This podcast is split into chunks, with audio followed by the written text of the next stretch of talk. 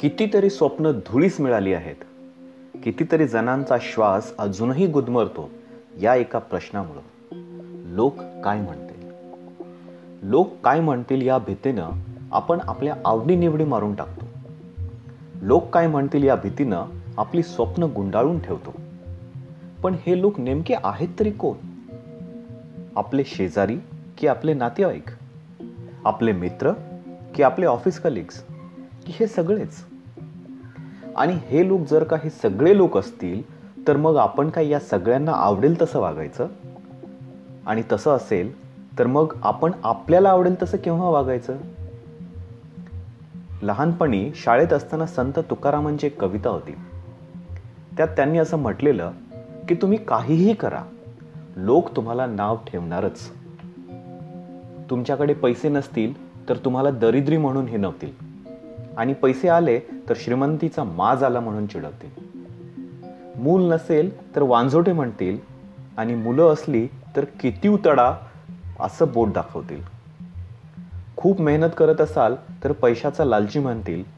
कमी मेहनत केली तर आळशी म्हणून नाव ठेवतील. अरे मग जगायचं तरी कसं? उत्तर एकच. संत तुकाराम महाराजांनी म्हटल्याप्रमाणे स्वतःच्या मनाचं ऐकायचं. स्वतःला आवडेल तेच करायचं. स्वतःचं वेगळं अस्तित्व स्वतःच निर्माण करायचं. लोक म्हणतील तसं वागलं तर स्वतःचं अस्तित्व कायमचं गर्दीत हरवून बसाल. पावसाचा आकाशातून पडणारा थेंब कधी बघितलाय? किती स्वच्छंदी वाटतो ना?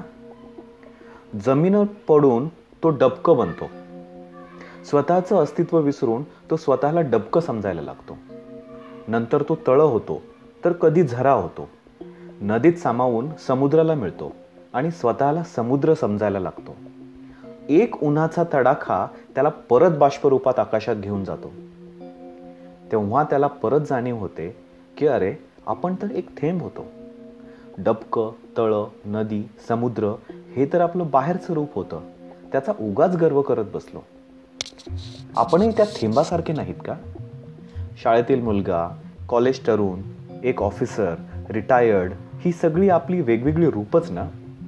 आणि प्रत्येक वेळी आपल्या भोवती असणारे लोक वेगळे. आपलं रूप बदललं तर आसपासचे लोकही बदलतात. आणि नंतर आपण त्यांच्याकडे किंवा ते आपल्याकडे ढुंकूनही बघत नाहीत. मग आपण अशा लोकांचा विचार करत खरंच आपलं जगणं सोडून द्यायचं का? उठा आणि जगा आपलं आयुष्य. या लोकांची ऐशी की तैशी.